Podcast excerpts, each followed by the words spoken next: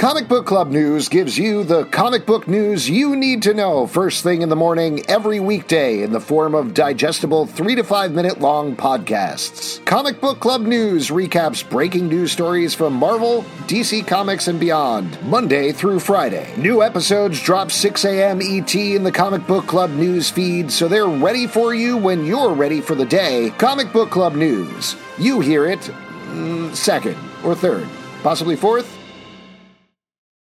If you're a woman over 40 dealing with hot flashes, insomnia, brain fog, moodiness, or weight gain, you don't have to accept it as just another part of aging. The experts at MIDI Health know all these symptoms can be connected to the hormonal changes of menopause. And MIDI can help with safe, effective, FDA approved solutions covered by insurance. 91% of MIDI patients get relief from symptoms within just two months. Book your virtual visit today at joinmidi.com.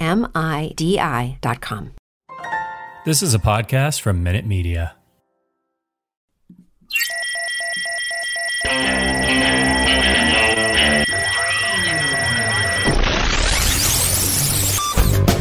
What is up, everybody? Welcome to Comic Book Club. I'm Alex.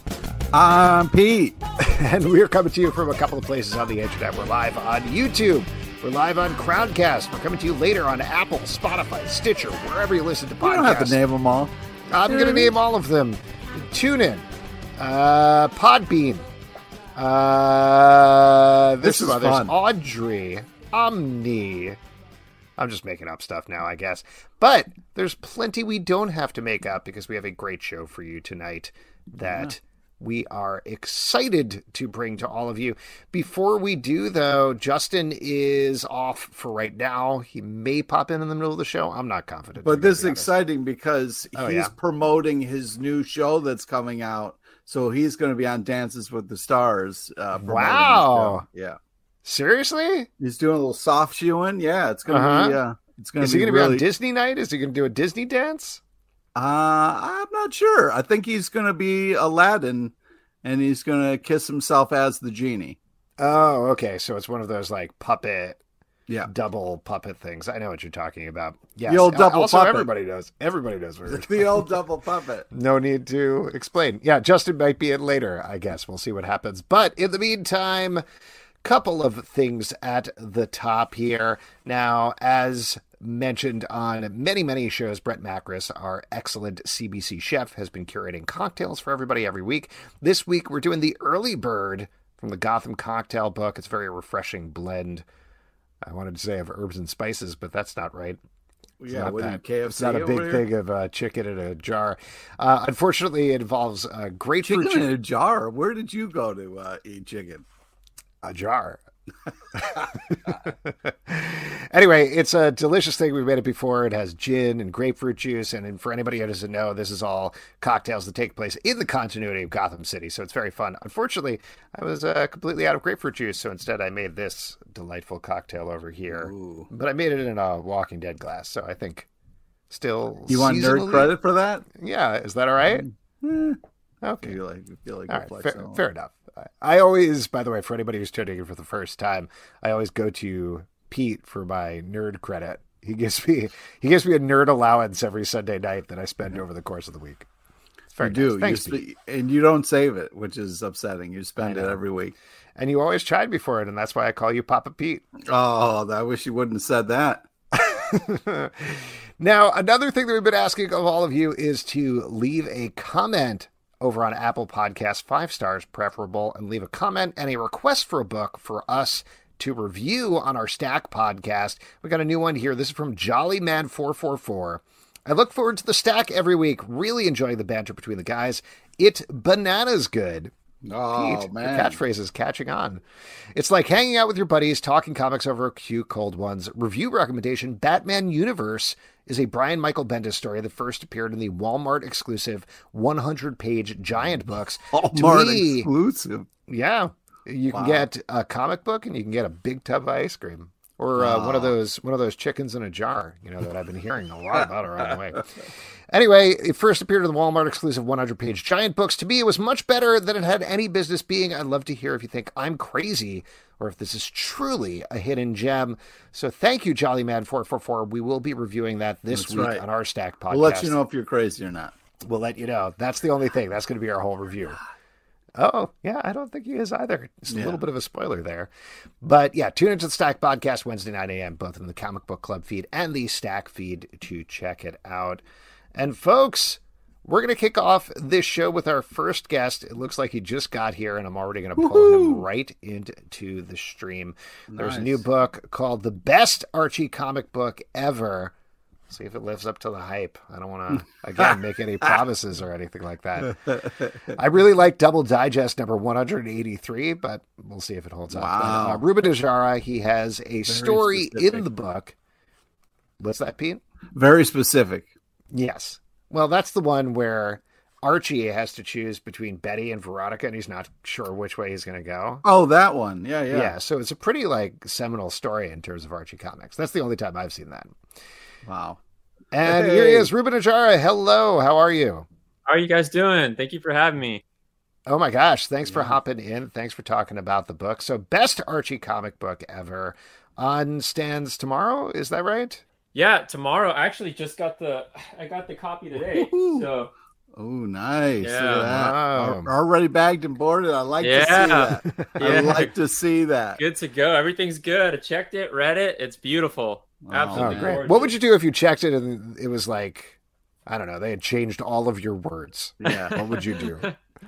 Um, I mean, I, I honestly, I, I'm so grateful to be a part of this. Like, I, if they change some things up, I'd just be like, I mean, I don't know. I didn't even think about that. You know, I'm just so honored. Honestly, yeah. Cool. Uh, Yeah. Well, let's talk about this book because it is super fun. I don't want to really spoil anything here, but there are, are three short stories that go a little wild, even for Archie Comics. You did the third one. Can you talk about the content of it? I, I don't know how Yeah. much you want to. yeah so anything. so Okay. uh my story's called operatives so it's basically uh betty and veronica they're super secret spy agents and so Mm-hmm, it takes place in an opera thus why i called it operatives you know oh, Got, like, yeah, the because double, of uh, that. Mhm. And then, uh, so it's really cool it's this you know I, I grew up watching a lot of like the the Luc Besson films or Femme Fatales or like Oh, you know what I mean James Yeah, yeah. Bond and you you you Mhm. you get you can guess it all the the references I absolutely love the action packed uh movies growing up and like um yeah I just kind of wanted to put a, a Betty and Veronica in like this scenario where they're instead of always like um uh you know they're always kind of battling each other most of the time you know what I mean? They're Mhm. actually uh uh like you know they're they're a duo here. So like it's pretty Nice. exciting you know? Yeah, and they yeah. just make a, a badass kick-ass duo. And uh you know i'm not going to give away the story but there's a new villain in this book. Uh it's the first time it's ever appeared in an archie comic. You don't really have too many villains that you know reappear. So this issue is actually like a, a first appearance so it's a key issue so if you collect like Oh, archie Nice. Archie Ooh. comics that have keys. This, there's this is one of the few of them. There's not very many, you know. So this is one, and it's one of a villain, and it's one of a villain that actually might you might see reoccur in future. Um, so I I mean, for anyone that that likes just key issues as well, not just reading them, this has like a double uh, value. No, And it's a must one pick sh- up. It's a Yeah, must it's a- pick up. Yeah, it's a one shot. You can't go wrong. It's not like you have to like collect them all. Mhm. It's all in this story. And uh, for the price, I mean, you can't go wrong either. You know, I think it's uh, three ninety nine. You get all the stories. There's like an annual style. Uh, it's just, it's like a, uh, it's a, it's a gold star all the way, in my opinion. You know what I mean? Even if I wasn't writing on it, I'd still buy it because everything that it's got going for it. You know, and it's got that Well- beautiful, those beautiful Cover. covers too. Yeah. yeah. Oh, they're Yeah. great. Now, what was the uh, what were you told in terms of this comic? Like, did you pitch a couple of different ideas and ended up with Spy Story, or were they like best Archie comic ever? Go. I, I actually, I actually have like six stories that I wrote. Oh wow. I did a lot. I, I I'm not sure if everyone else did as like as much as I did, but I went all in. Like I I wrote Nice. numerous ones because I was like, whichever one you guys want to do, the one that hits the most, let's run with it. So I've done stuff. I did some stories with uh, I did something with Jughead in a different story. I did something with uh, Archie in a different story. I did something with more miscellaneous characters in a different story. So we'll see if we hit some of those later on down the line. That'd be sweet. But um, this is the first one we went off with right here, and uh, I'm just super honored with it. Um, you know what? You know what's cool is I actually bought when uh so uh, Tim Seeley did the cover. Yeah. So he does them like he doesn't like do them digitally. He does them like the real deal Holyfield. Like, and actually, when I heard that, I like reached out to his art dealer. I was like, "Can I buy it?" So like, I actually bought Oh, the- Very nice. nice. yeah, Tim I Seeley actually- original. yeah, there you go. And then I told Tim, I was like, "Dude, I'm I, I love it, man." So That's, this is going on my wall forever. But yeah, it's I'm- it's just as beautiful in person as it looks on the. It, it- he killed it for real. yeah. Just to kind of like uh you know uh, upsell your book even more. I mean it's a murderer's row. It's a who's who. I mean you've got Van Lente and tim seeley coming right out of the box. I mean that's it's a that's a power pack right there. That's a lot of heat. Yeah, and and my uh my uh interior artist, the uh the person there's we're basically set up in pairs in this book. There's like teams of 3 And so I was paired up with Giorgia Sposito, and she's the one that's been doing all like the uh the interior stuff on all the Doctor Who books at Titan Yeah, as of late. been So pretty cool. So and she amazing did a, art. remarkable job. Now, I feel like everybody has that first memory of Archie comics. Like, can remember, maybe not the first memory, but definitely like that seminal memory of this is when I got interested in Archie as a kid. What was it for you? So as a, as a kid, my uh, you know, I, I didn't really grow up uh, very, you know, we we were we were going from home to home. I mean, I, I don't know how many trailer parks or whatnot I've lived in and, and houses I've bounced around in, because I grew up on the border, so I would be back and forth from Mexico to the United States, and so we didn't really have like very much money. So like I was, uh, you know, to, to make it even funnier, like I, I grew up being a big fan of like the Ninja Turtles, you know. Yeah so like I was one of those kids that like you got like your one action figure on your on your birthday and on Christmas and that was it, right? right So and then I had a brother, so I used to like beg him like like if I got Raphael, I'd be like, get Michelangelo, get Leonardo, you know, like on your birthday, so that we can complete the four turtles after a year and a half or something like that. You know what I mean? A year. And so, but like with with uh when it came to like comics, um, we couldn't get like a toy when we were or kids, and the, the the cheap option was like a a candy at the checkout when we were like at the the local Kmart or whatever you know store Yeah. was here, and uh my mom would be like, "Okay, get get a candy or whatnot." And my brother would always get the candy, and I would always, uh, I started to opt for the the comic. And so at these stores like And the that, at the rack. checkout counter, yeah, Yeah. at the checkout counter, those Archie digests were always there, and I was like, there. I want that, I want that, you know, because like my brother would eat his candy, and like that was it, done deal, right? Quick Yeah. sugar fix, quick sugar rush. But me, it was like I can get this this comic book, and I'll be able to read it today and tomorrow and next week and the week after that. And like i would like trace it and i would draw it and i would like oh, wow. cut some pages out. And like i i use i i use that thing to like for everything that it had. You know what i mean? So like Wow. I, so like the archie archie and the comics go really way back for me. And then crossing back and forth to like mexico for like you know doctor visits or seeing like because more the majority of my family lived over there when i was growing up. Um you know there was no iphones there was no ipads there was no televisions in the cars you know what i mean? Yeah. um and so like basically like our form of entertainment was com oh, mine was comic books you know what i mean? That was Yeah. my form of entertainment. So i'd be reading that thing we were stuck in line like three and a half four hours trying to cross back from mexico you know because it always took longer to cross back than to cross over so yeah. it just archie's goes i run deep with it you know? Mm. i've always loved it and to be writing for them right now is, is insane. It's full circle you know? I, I in my area i'm the yeah in my area i'm the first writer to break into comics period.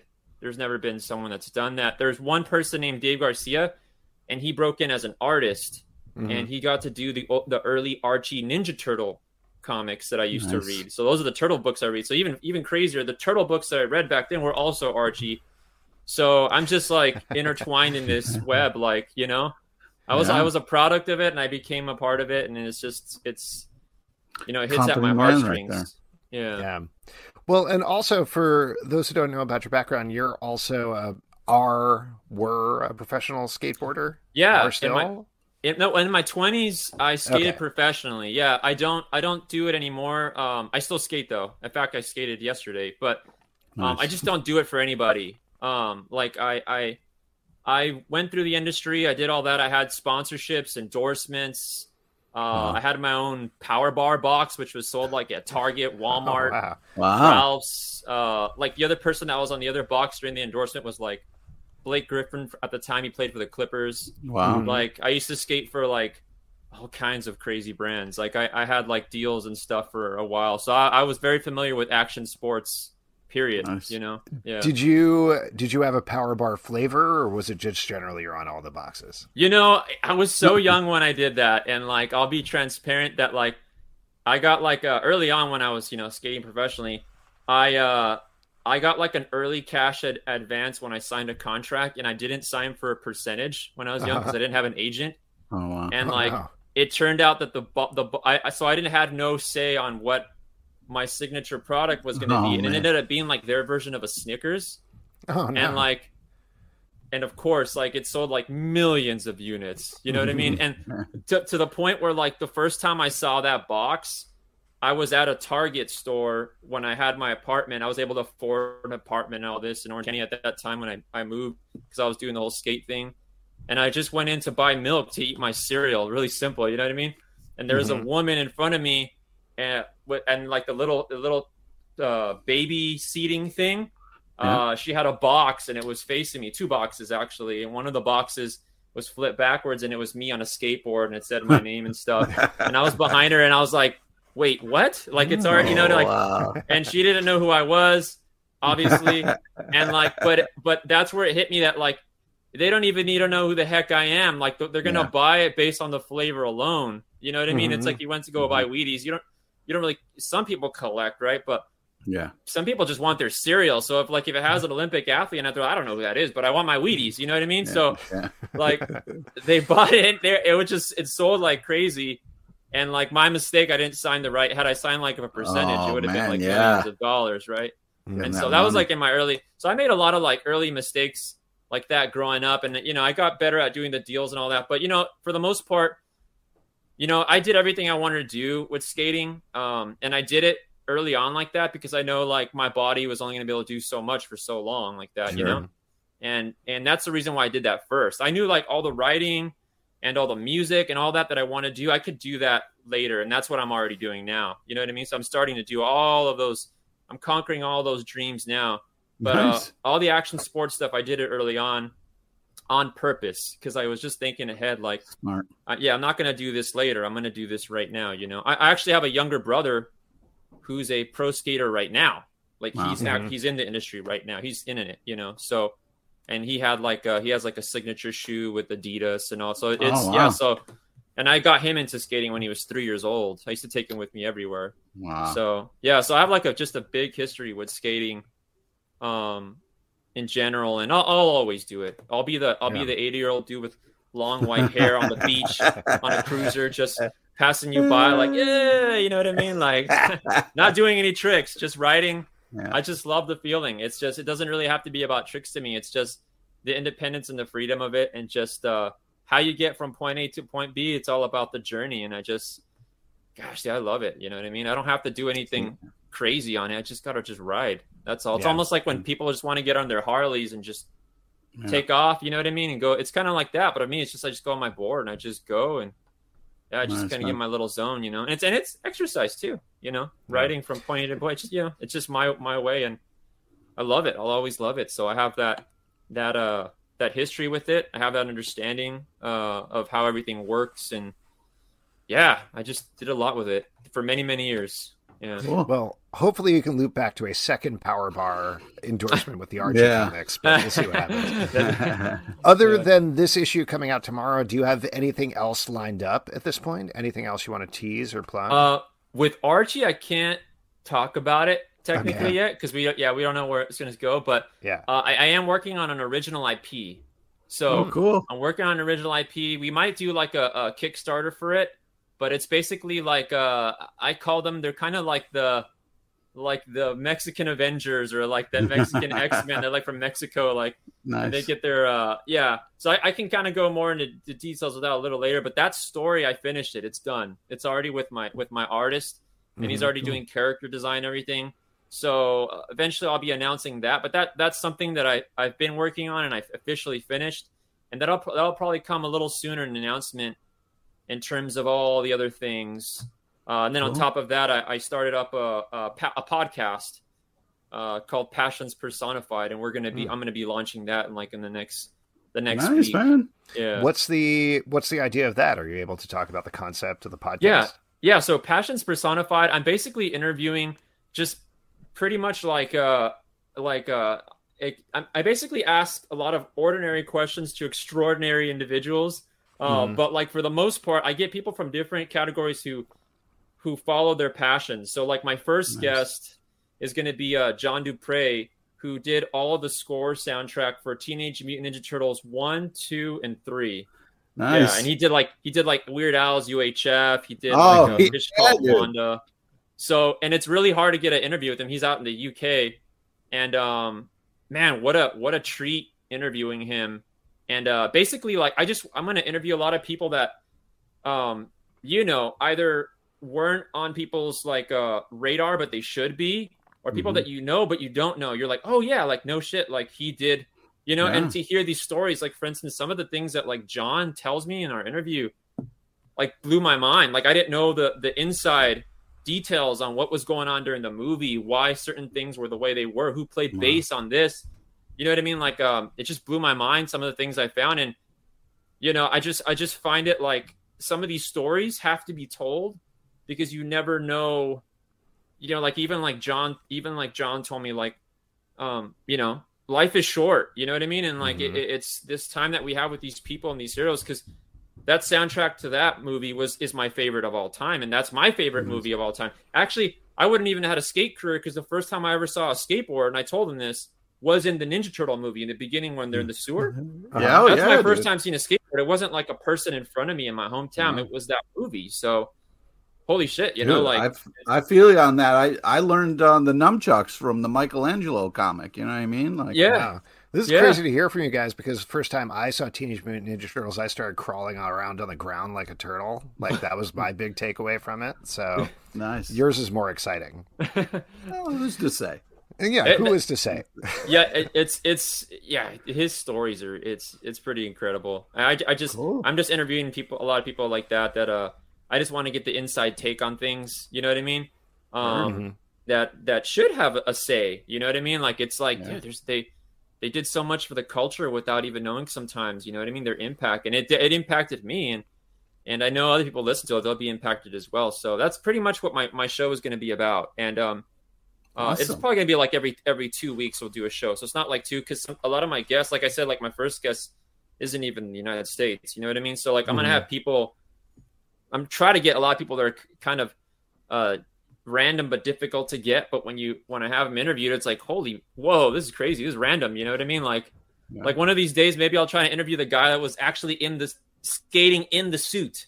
Like I'll go that Yeah. cut, you know? Yeah. I feel man. like I feel like you don't actually want to do the concept of the podcast. You're saying you just want to do a Teenage Mutant Ninja Turtles podcast. yeah, I'm gonna, I'm gonna knock out all the people. I, uh, I, uh, yeah, Yeah. early on. People but- would be like, "Wow, this is really inspiring." You talked to the guy who did the score of Teenage Mutant Ninja Turtles. Now we talked to the people in the costumes of Teenage. Yeah. Hold on a second. Hold deep on. dive on all the turtles. Yeah, yeah. I do. I do have some other. I had another guest that we already shot, but we we haven't uploaded. And he was in the movie No Country for Old Men, so he mm-hmm. got Oh, to work with Tommy Lee Jones, and uh, he was a, he's a friend of mine that I did a signing with at a San Diego Comic Con many years ago. And uh, there's just been different people that I've interacted with through the years. Because before, in between the skating and the comic stuff, I did stunt work in like movies and music videos. Wow. So I met a lot of a lot of people, and I had a Yeah. At that point I did have like an agent, and I was getting sent to auditions and stuff like that. So I understand that part of the industry too. Wow. Yeah. Man, so I had a, awesome. a pretty wild journey throughout. You know. Yeah. Hell yeah. That's fantastic, and I'm so glad that it's brought you to Archie Comics. Again, the book is great, and I'm excited to see congrats. whatever is coming down the road with you Yeah. and Archie and all the rest of the stuff. Ruben, thank you so much for coming on. It was a pleasure. Yeah. No, thank you for having me. You guys are awesome. And uh, love the show. Keep up all the great work. And, Thanks, uh, man. You too. Thanks, Ruben. Yeah. Have a good night. Yeah, you too. Have a good night. Take care. All right. Once again, that is uh, Ruben Najera. The book is called The Best Archie Comic Ever. And it is coming out tomorrow from Archie Comics. And as we said, it is super, super fun. So people should check it out for sure. Right, It's awesome. A lot of great stories that really uh, brought me back, man. I remember the old like uh, trying to talk to my brother about what uh, action figure he was going to get, so I could get one, and they could fight each other. It's a huge, huge back and forth, man. You know, I used to have to give up cereal for that. It was real. Oh, my God. Cereal, of all things. Ah. Yeah, man. Cinnamon Toast Crunch. That was money to kids back then, dude. That was back in the day. We used to exchange it for goods Yeah. and services. All right, why don't we bring in our next guests here? They are the creators of the new book Slip, which came out last week from Algonquin Young Readers and is already at number one on the Young Readers charts over on Amazon, which is super cool.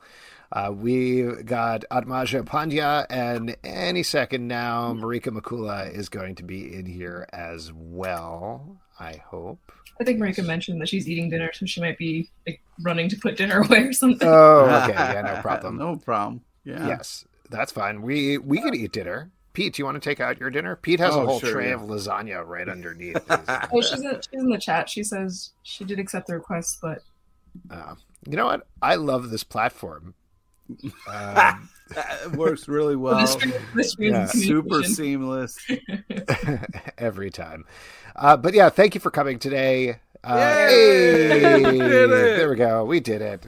Awesome. Uh, thank you both for coming on today. I love Slip. This book is so good. Congratulations on the initial success here. As I said, at least as of today, it's number one. And I think young adult graphic novels something on Amazon. I'll, I'll look it up because I Really? like the title right. Yeah, I, hold, hold on. Hold on, hold on. I'm gonna give you some news. Uh, don't don't look slip Amazon. Do a more specific search on Google. Unfortunately, uh, yes, it is. Here we go. Number one new release in teen and young adult coming of age comics and graphic novels Ooh, right now on Amazon. great. There you go. nice. Uh, well, there you go. Good things. Thanks so much for coming on. Bye bye. I just wanted to give you the news. Uh, no, this book is great. Um, it's very intense to read. It's very emotional and very heartfelt. Uh, but uh, Marika, I believe it was based, at least in part, on some real experiences that you have. Is that right? Yeah, so emotionally it's a little more abstract, but Mhm. is based on changing relationships that I had with different people. Um, and then the actual doing ceramics on a farm is very much grounded in reality. Uh, between my junior and senior year of college, I spent a month at the Salem Artworks, um, Wow. which is in Salem, New York. It's this tiny little farm town. It's this beautiful like artist residency location with sculptures and lots of barns. I had a studio in a barn. I built a kiln out of bricks that I found and fired it, um, and lived and slept in a '62 Ford Falcon van. And it was really great. That's crazy. So the idea of the book, though, eh, without getting too much into spoilers, is that this main character, who we can see on the cover here, if you're watching it live, um, she is dealing with a situation with one of her friends, ends up going to this hard school, and ends up dealing with that very in a very real way, in a very serious way in the background, uh, with sort of a lot of magical realism, I would say, thrown into the mix. Um, when uh, when did you come on board, Aatmaja, for the project, or was it something that you both were working on together? No, um, overall, this book took uh, nine years. Was it? Wow. yeah, Okay. If we think about nine years ago. the very conception to the like the very end of it. So it was in Marika's hands for half that time, and then it was offered to me to illustrate, um, and that took another like four, five years. So no, four years, and then another year for print. So it was actually almost exactly half and half with us. Wow. Man. Uh, well, then uh, back to you, Marika, in terms of the concept. You started with this idea of this place you had been to, and then you start working in the other characters.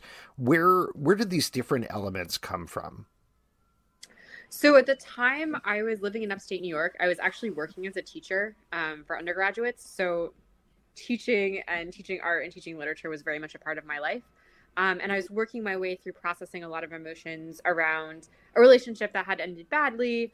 Um, and I was wanted to touch clay while I was doing that. I wanted to work out my emotions through the clay and couldn't do that. And so the next best thing was writing about it. Mm. And so I started working on this particular book. Um, and it was emotionally awful to work on, to be totally honest. Like it was reliving a lot of like really hard emotions and trying to put my characters through the same thing. Um, and then like once I was done with it and it was passed to Aatmaja, so Aatmaja and I know each other as friends before we started working Aw. together.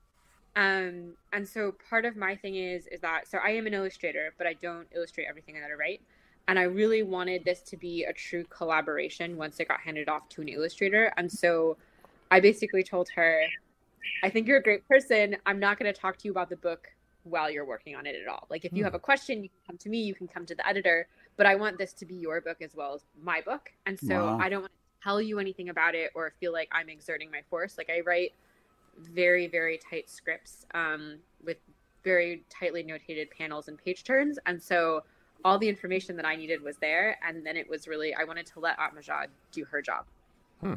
Well, in terms of that, was uh, to get into like a specific artistic choice that happens in the book. Whenever fantasy starts to push through, red comes out in the colors. Aatmaja, was that something from you? Was that in the script? How how did that work?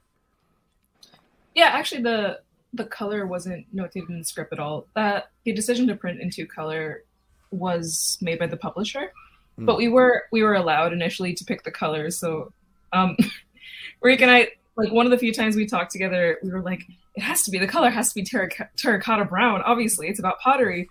And then, like, well, yeah, you see where this is going. Then I went back and talked to the publisher, and we even did sample pages, and they were like, "It looks like poop." so so mad. Like, no, it doesn't. Brown is a beautiful color, and Nice. no, it totally. They were right. It would have looked like poop. So Well, I think it worked out really well. Just to get into like one specific content uh, note, the first way that we really see the color come in, I think, if I remember correctly, is when the main character sets something on fire. So Yeah. to me, that was like the fire growing out of the page and creating these images. Was that kind of the idea there? yeah, so ultimately we, we want these two colors because I. I mean, this book is like it's not a it's not a happy book. It's a there are like joyful moments in it, but it's not an upbeat book. So I didn't want it to be a very colorful book. I wanted it to have kind of a nostalgic, sad feel. So um, I thought like with the desaturated color, that's kind of in trend right now. You know, like you look at books like this one summer, um, Heartstopper, books like that. Mm-hmm. Uh, it's within like within those parameters, and then the color, the accent color is so it's a type of color that isn't in present in nature. You know, it's almost too vibrant to be real. Mhm. So like, and having that printed in Pantone color means it really like it really like vibrates against a page. It's not just Mm. digital like flat color. So it was like it was a nice opportunity to make use of the the medium to supplement the story. Yeah. Uh, getting back to the story then, Marika, for you, the uh, there it, it almost feels like this live wire in a way to be talking about having people criticize art and talk about the process of art while you yourself are creating art. What was that like? What was that pressure there to craft that properly? So, I mean, I went to art school and then I Yeah. went and got an MFA. So, I have a lot of experience with critiques. And then I went and taught undergraduates for eight years. So, critique is very much a part of what I do and sort of Mhm. how I move through the world. I was also raised by an art teacher. So, that's wow. always been a part of my life. Um, and personally, I thrive with critiques. Um, like my critique partner that I work with, I work with her because she tears everything I write to pieces. And she does it because there's something important there. And she only tears it apart because uh, she sees that kernel that can come out if she does so. Whereas, like, she wouldn't spend the effort tearing it apart if there wasn't something worth it there. Um, Mhm. And so I I see like critiques as very helpful and I love them and I welcome them. And I think that they are intimidating, especially when you're young. But sort of as you get older and you've had more of them, they become you become accustomed to how they work and how to phrase things, and they're a little less scary. Whereas, so for the characters in this book, they're still young. Critiques are terrifying. They haven't quite understood that yet. They're at that high school Yeah. phase of their existence. Give them a freshman year at art school, and like they'll be they'll know how to deal with it. They'll cry a couple times and then it'll be over. They'll have their walls up. They'll figure it out. Um, so I do think critiques are really valuable. I still use them. I also think though that there's not every book is for every reader. So mm. I recognize the fact that the book that I have written is not for every reader. Not everyone's going to like it, and that's totally fine. There are so many other books that you can read. You are never going to read everything you want to before you die, and that's okay. But this book will be right for some people, and I really hope that they find it. Mm. Um, and so I think that, like, I really appreciate criticism and I appreciate reviews. Um, and having worked in the book industry for 12 years, I appreciate the breadth of what exists and that we can talk about it and that we can lead people to the right book. And so I actually find it really interesting to read critiques of the book because sometimes I also agree with them. Like I wrote this book and finished it like over five years ago. And so I was a very different person from who I am now. I in other things, I yeah, in different ways. And so the only thing that I think about is that every project I work on, I want to grow in some way and create something that is better than the last in some way. And so I appreciate this book and what it allowed me to do, and I'm really happy it's out in the world. But I also am really excited about the next things that I've worked on and things that are mm. in the works that challenged me more, and I pushed a little harder. And like if I rewrote Slip now, it would probably be better. It would probably be a different book. Um, and I not better. no way. Something beautiful. Thank you. Uh, well, I, I, wanted to take a step back just because I thought it was interesting that you brought up Heartstopper, which is obviously very hot right now. I mean, it's always very hot, but like uh, with the TV show on Netflix and everything. And this did remind me of it a little bit, not just in terms of the coloring choices, but also just in terms of having queer romance that deals with trauma but does it in a relatively gentle way. I think that's how Alice Oseman described Heartstopper. Just mm. rather than being like, this is traumatic and this is the only thing we're dealing with, this is part of the experience. This is part of what we are dealing with in this book. So, what was your approach there in terms of uh, slow playing is probably the wrong thing, but in terms of working in these traumatic and very serious topics that you do deal with throughout the course of the book, but still making it work as an overall story about this character's growth and change. So this originally wasn't going to be a romance. Um, mm, all of a sudden, Mary showed up and started kissing Jade, and I was like, I guess I'm writing a romance. Let me now rewrite this.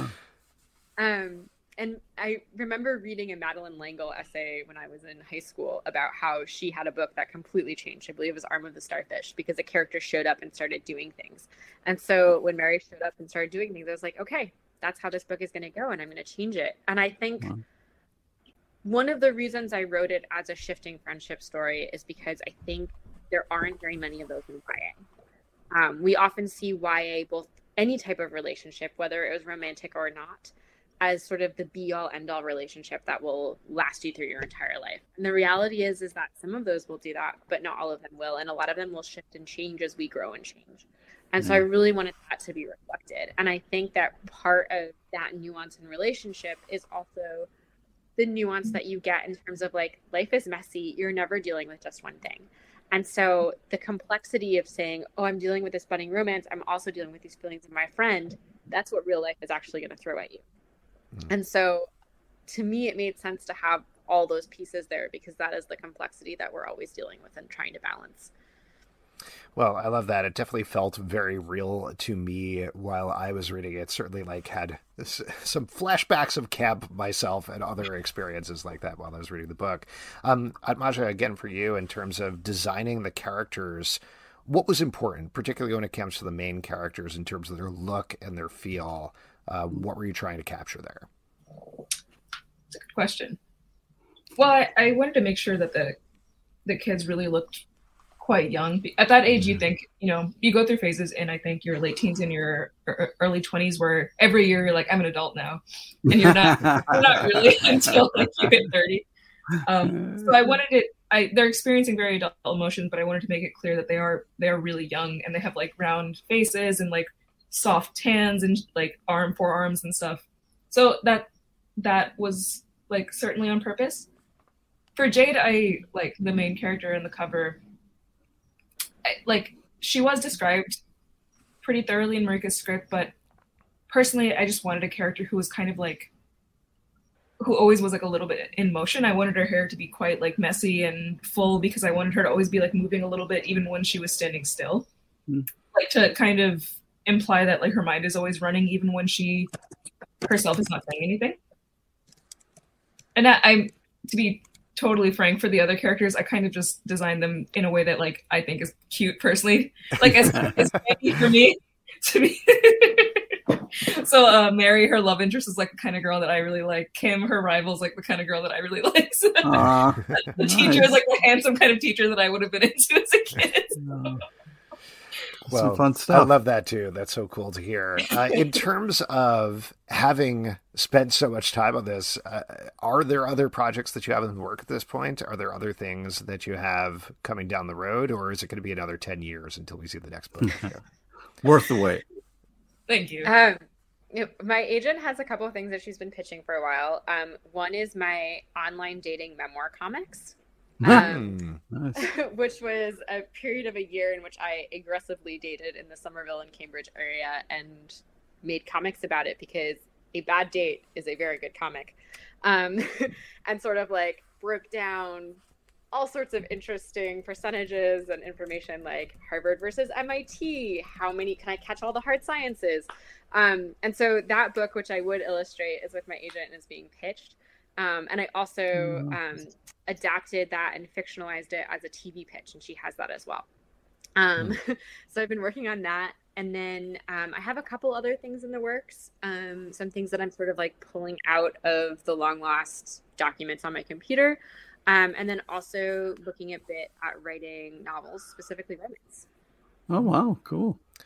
Uh, I'm I'm going to read out this question, even though it sounds like you guys are not sure, just because I want to say this on the show for any of the listeners. So, our other guest, Ruben Najera, it turns out has a comic book shop as well called Metahumans Comics, and he was wondering if the book is orderable through Diamond distributors. Uh, you can certainly get it through traditional publishers, I think, through Amazon and Barnes and Noble and everything like that. But do you know if it's through Diamond as well? I'm pretty sure Diamond it is available because my local comic shop got it through them. That's their. Okay. Oh great. There we go. A little technical. And We here- did business here on the show. There we go. Amazing.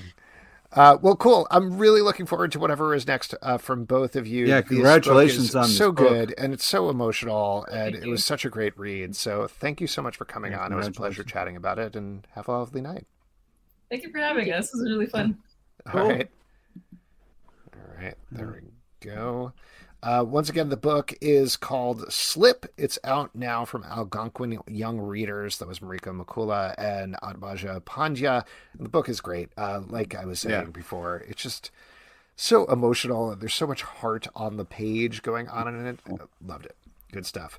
And folks, we are going to move on with our next section, which is my favorite section because you all make it up. It is your audience questions. All right. And for audience questions, drop a question over in the YouTube comments or an ask a question over here on Crowdcast.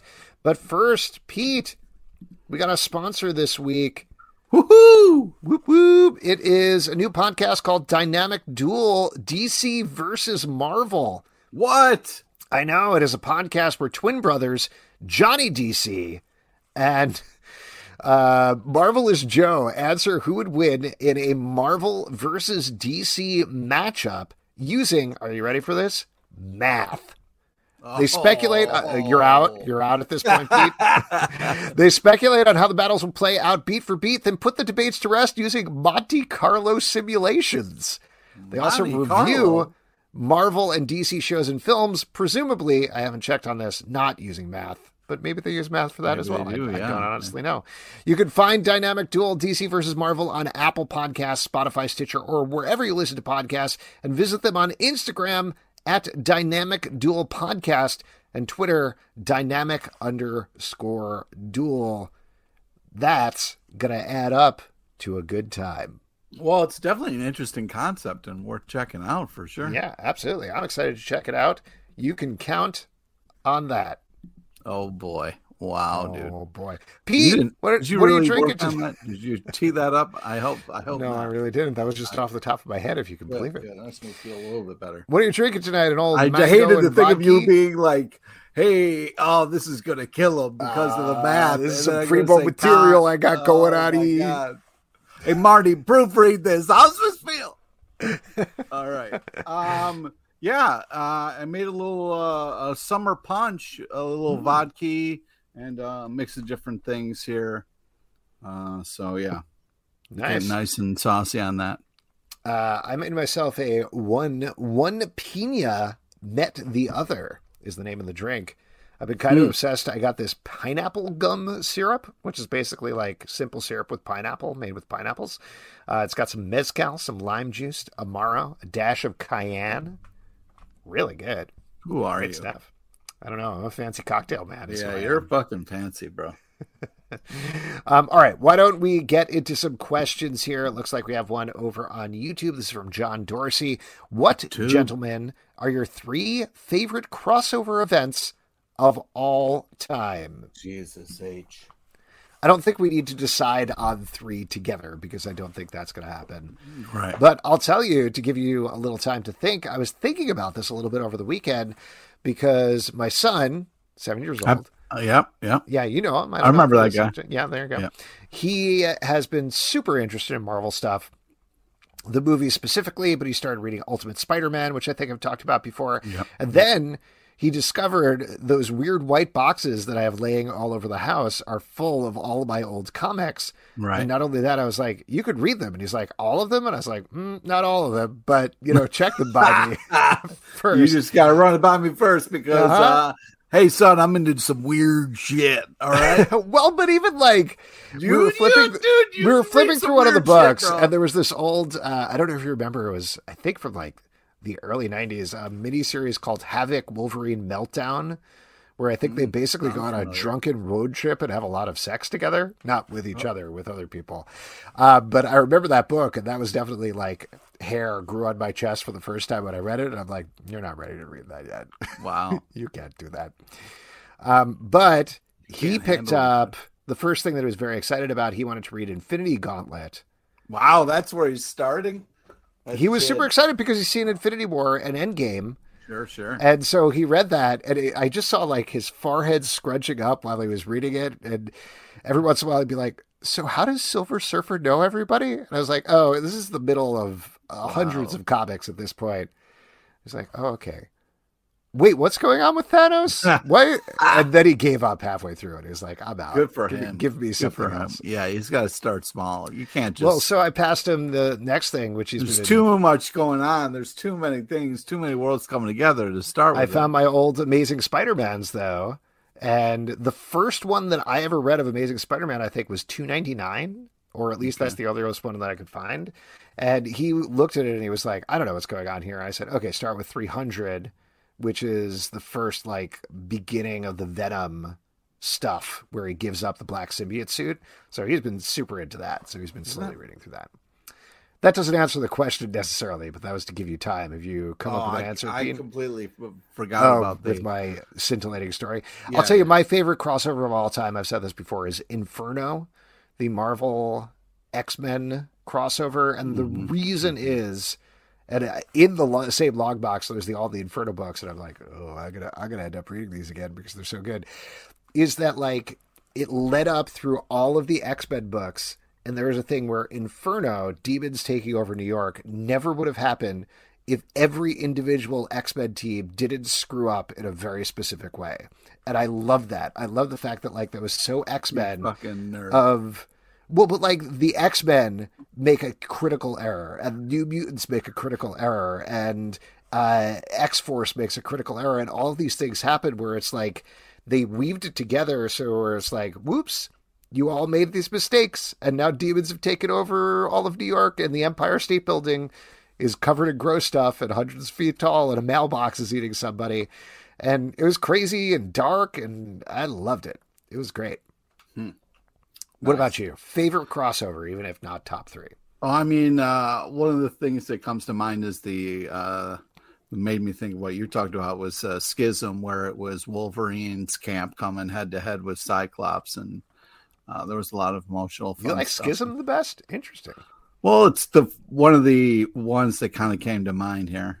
Uh, Hmm. So Interesting. I would have to do some real research and come back to this one. You know. Yeah. All right. We'll do research. We'll come back. This is from Stray Bullet. For the last season of Riverdale, if you could pull any story from any of the Archie based comics, which one would you like them to do? Archie versus Predator? Afterlife? I mean, they kind of done Afterlife a little bit. I mean, there's been some crazy stuff on the show.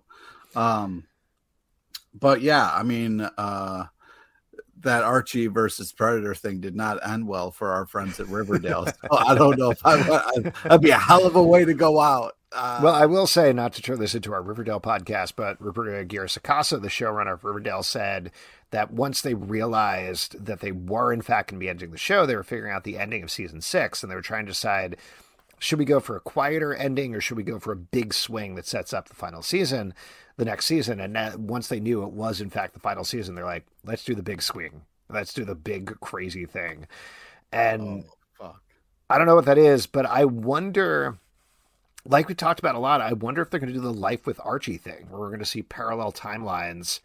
It might not exactly be this, but in Life with Archie, you followed Archie as he married Betty and Archie as he married Veronica.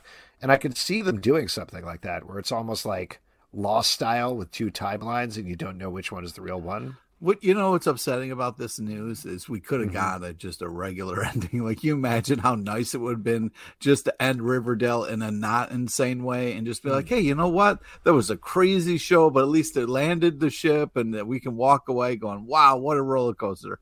But now it's gonna go to crazy town. I don't know. I think like... it's going to go to Crazy Town for 21 episodes and then it's going to end uh, in a really sweet and heartfelt way. Really? I truly believe that. Wow. We'll see. Uh, that would be awesome. We'll see that what happens. Awesome. Um. Ooh, we got. Wait, uh, this is another one over on YouTube. Pete, what are your favorite X Men characters and why do you love them? uh, I mean, you know, uh, obviously it's Wolverine because he's short and mm-hmm. angry, mm. and uh, I can relate and uh, you know uh, understand what that's like uh, to walk around with a lot of rage. Um, you know, and just tall people reaching things it's you know it's not fun to watch you know mm, what i mm, mean yeah. you got to live that stool life they don't know what that's like you know what i mean they don't know what it's like to know where ladders are at all times and having mm-hmm, to do that kind mm-hmm. of thing yeah man you know? live that stool life you know what i'm talking about you know just the, just i can't even imagine being so tall that like you can reach stuff in the top covered. That's just insane lifestyle. I legitimately did say to my wife the other day that I wish I was an inch and a half taller, just so I could reach that top shelf in the cupboard without yeah. having to be like, oh god, I yeah, can feel my yeah. muscles. My muscles are straining. I'll never have any idea what's in the back of that top. It's always no. the front I can reach mm-hmm. and swat at things. Yep. But, yeah. the key this to life is... could be back there, and I'll never know. Uh, Kevin uh, asks, "What was a comic story that resonated with you for the weirdest or most unexpected of reasons?" Comic story that resonated with you for the most unexpected of reasons. Hmm. Um.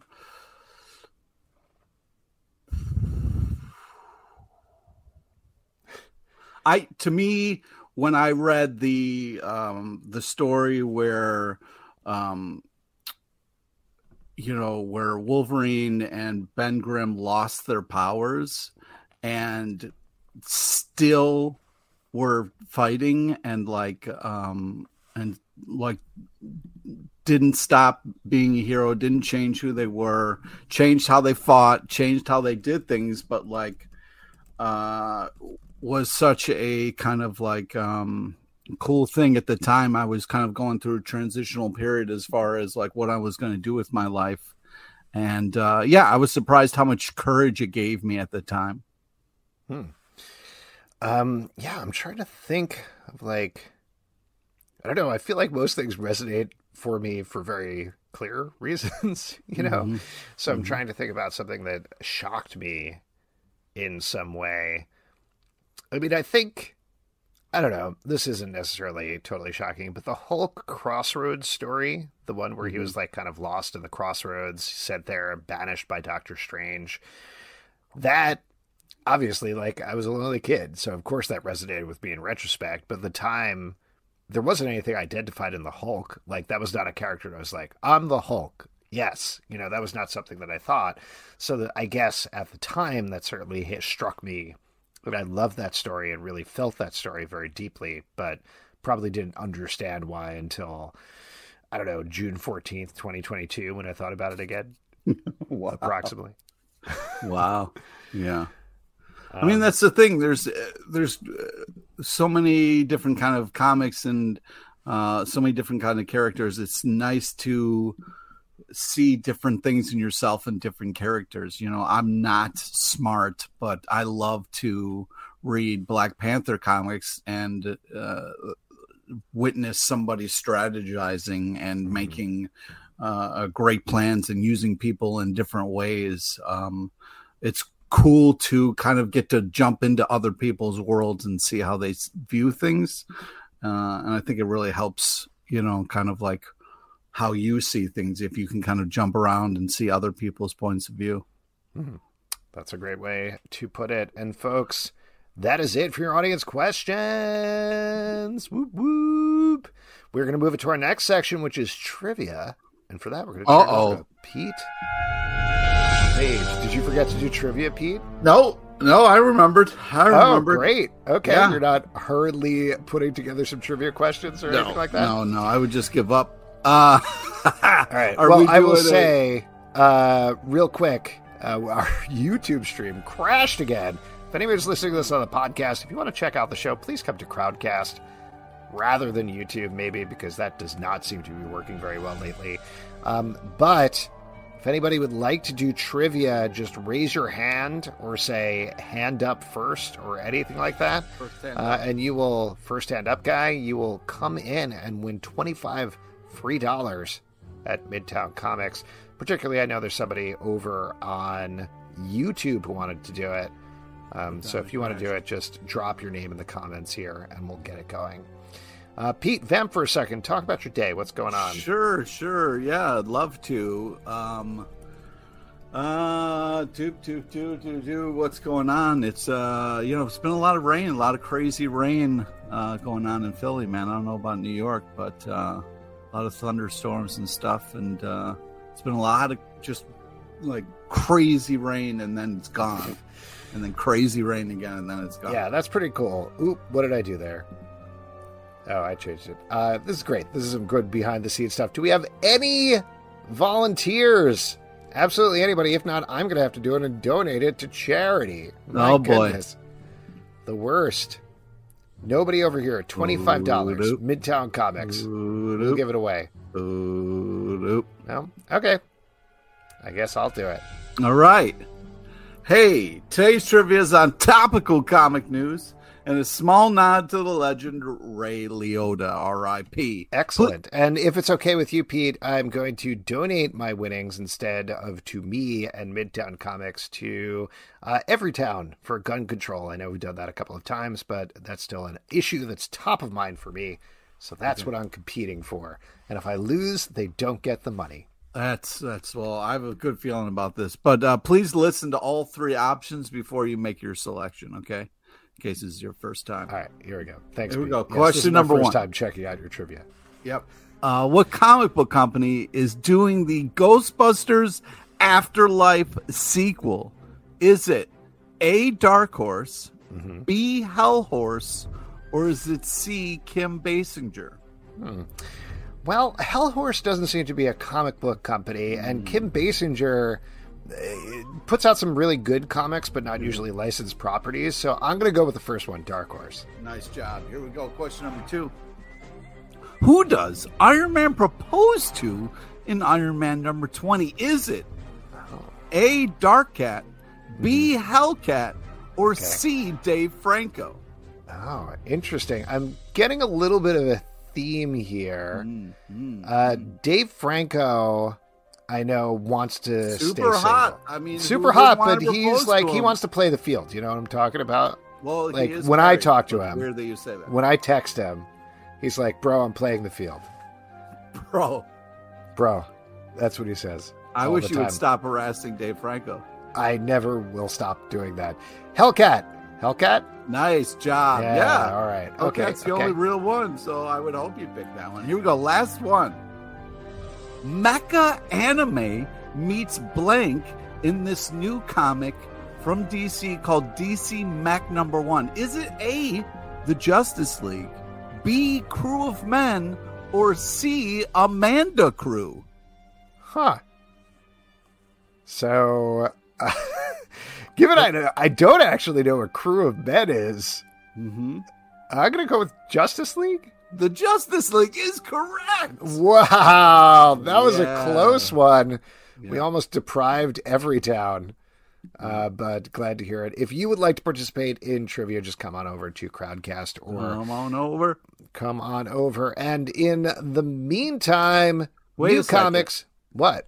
In case Oh, oh, you got a secret. The the C answers were, of course, we're talking about the 2010 rom com Charlie St. Cloud. I mean, come on. Oh, come on. You know Come I mean? on, man. I'm always thinking about Charlie St. Cloud. And I'm also always thinking about how new comic books are coming out all the time. Pete, what are you looking forward to that's coming out this week? It's a real mystery to me what you're going to say. Yeah. I mean, it's uh everything is uh, uh coming up uh Daniel Warren Johnson because the Jurassic League number 2 is bananas. And so is Do a Power Bomb number 1. So it is whoo it's it's it's a good time. It's a good time right now. It's unbelievable comics coming to you. So it's it's it's a great time to be a comic book nerd. It is a great time. I'm going to give a shout out to Hulkling and Wiccan, number one from Marvel. Oh, you softy. You big softy. I love that couple, so I'm very Me excited to check out this book from Marvel, see what happens with Floppy. these little cuties, see what happens with them. And we're going to be talking about all of those books in our Stack podcast, which rolls out as mentioned before. and maybe Justin will be there. Maybe. Wednesday, 9 a.m. in the Comic Book Club feed and its own dedicated Stack feed. And folks, that is it for this week's show. This week's show. A couple of people we want to thank. We want to thank Marika McCoola and Aatmaja Pandya for coming on and talking about Slip. Check that out in stores right now and on Amazon, where it's number one in the category that I said. Also, Ruben Najera for coming on to talk about the best Archie comic ever, which is out in stores tomorrow and is super fun. Next week on the show, we're going to have a bunch of great guests here. Curtis Clow is going to be here to talk about Dark Horse Comics Beastlands. And also Henry Zebrowski and Marcus Parks are going to be here to talk about the last comic book on the left, based on their podcast. I can't last wait. House on the left, I believe. So that should be The super last fun. podcast on the left. Last podcast on the left. There you go. Couple, I should uh, look that up before next week, I guess. Yeah, Henry's an old school uh, comedian from New York. L- love Very that guy. excited Can't wait to catch up again. with him. And we have a bunch of other podcasts you can check out. Let's hear it for the boys, rolling out every Friday for the new season of the boys. Riverdale After Dark, rolling out usually Mondays at this point after the Sunday episodes Well, of Riverdale. you Marvel Vision. We're talking about Miss Marvel. We got a new episode dropping 3 a.m. in the morning uh, right now as we're talking about it. Also, the Doom Room, our Doom Patrol podcast every Thursday. Patreon.com slash comic book club to support this show and all the shows we do. Subscribe on Apple, Android, Spotify, Stitcher, or the app of your choice at Comic Book Live on Twitter, Comic Book Club Live on Instagram, comicbookclublive.com for this podcast and many more. Until next time, good night. Take care of yourself.